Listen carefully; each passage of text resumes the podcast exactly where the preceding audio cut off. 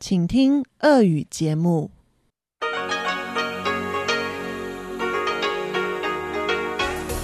В эфире Международное радио Тайваня.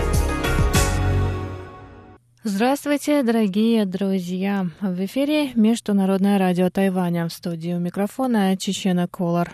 Сегодня 13 мая, понедельник, а это значит, что в ближайший час вас ждут выпуск новостей и тематические передачи.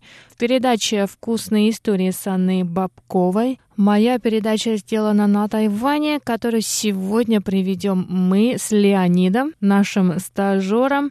Передача Ивана Юмина «Хит-парад» и повтор передачи Лилиу «Учим китайский». Не переключайтесь.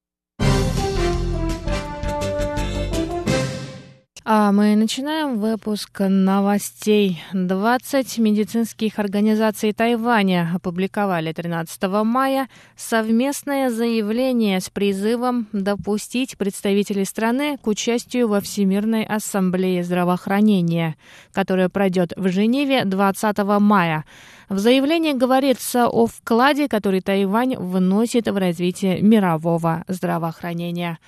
Председатель правления Тайваньской медицинской ассоциации Чу Тайюэнь заявил, что основная задача Всемирной организации здравоохранения – обеспечить здоровье каждого человека в мире.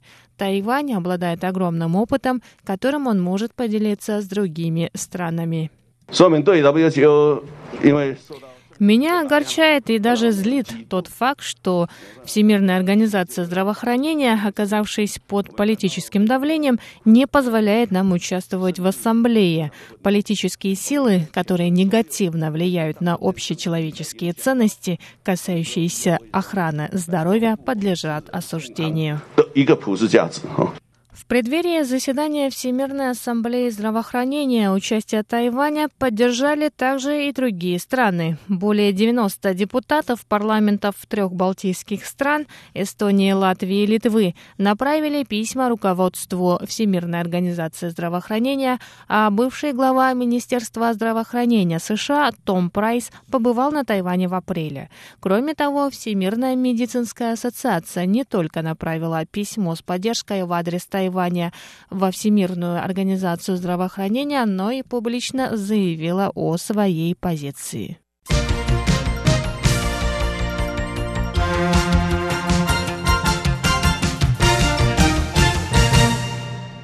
Возможный кандидат в президента Тайваня, основатель компании Foxconn Терри Го, китайское имя которого Го Таймин, встретился 13 мая с председателем партии Гоминдан У Дунь И. Встреча длилась больше часа за закрытыми дверями. После встречи Терри Го провел пресс-конференцию, на которой заявил, что выступает за справедливые внутрипартийные праймерис.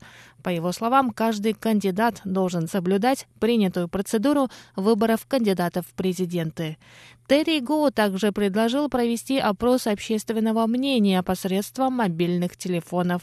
По его мнению, это может привлечь большее количество молодых людей к выборам кандидата от партии Гаминдан. Он также сообщил, что перед праймерис необходимо устроить публичные дебаты, на которых кандидаты выразят свое мнение по вопросам экономического развития страны.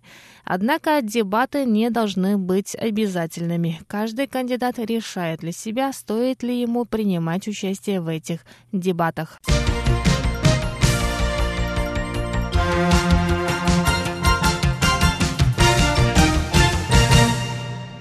Парламентские дебаты по законопроекту о заключении однополых браков пройдут 14 и 17 мая. На обсуждение депутатов законодательного юаня будут вынесены три версии законопроекта.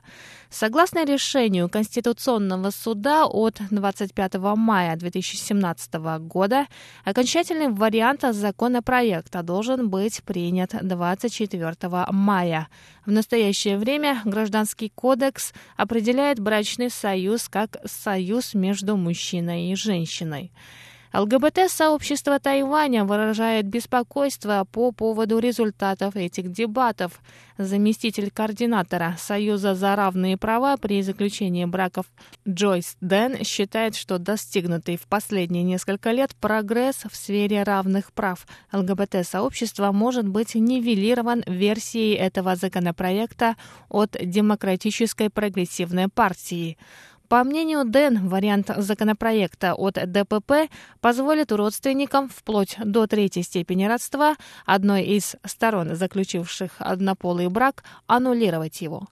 По словам активистки ЛГБТ-движения, версия законопроекта от партии Гаминдан, поддержанная также некоторыми депутатами от ДПП, была разработана общественными группами, которые выступают против легализации однополых браков.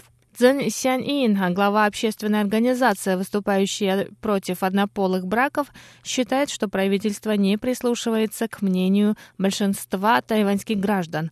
В ноябре 2018 года большая часть участников референдума проголосовала против легализации однополых браков, однако правительство приняло решение продолжить процедуру легализации.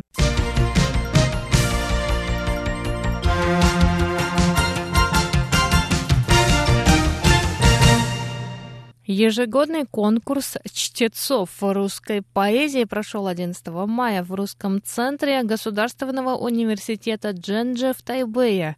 В конкурсе, состоявшем из двух частей, приняли участие студенты, изучающие русский язык, и дети из разных городов Тайваня. Участники конкурса читали стихотворения русских поэтов, юбилеи которых отмечают в 2019 году. В частности, студенты университета Дженджи, Тамканского университета, Университета китайской культуры и Национального тайваньского университета читали стихотворения Пушкина, Ахматовой, а также Полонского, Набокова и Токмаковой. Жюри конкурса выбрало три победителя в каждой группе. Участникам конкурса также были вручены премии за технику чтения, за артистизм исполнения, за интерес к русской поэзии и за любовь к русскому слову. Во второй половине дня прошел конкурс юных чтецов русской поэзии, в котором приняли участие как тайваньские дети, так и дети из русскоговорящих и смешанных семей. Конкурс был посвящен творчеству русского баснописца Крылова, 250-летие со дня рождения которого отмечается в этом году. Исполнительный директор Русского центра университета Дженджи Лев Джан считает, что такие конкурсы позволяют как студентам, так и детям больше узнать о русском языке, а также способствуют росту их интереса к русской культуре. И на этом выпуск новостей подходит к концу, а я, Чечена Колора, еще не прощаюсь с вами. До встречи на волнах МРТ.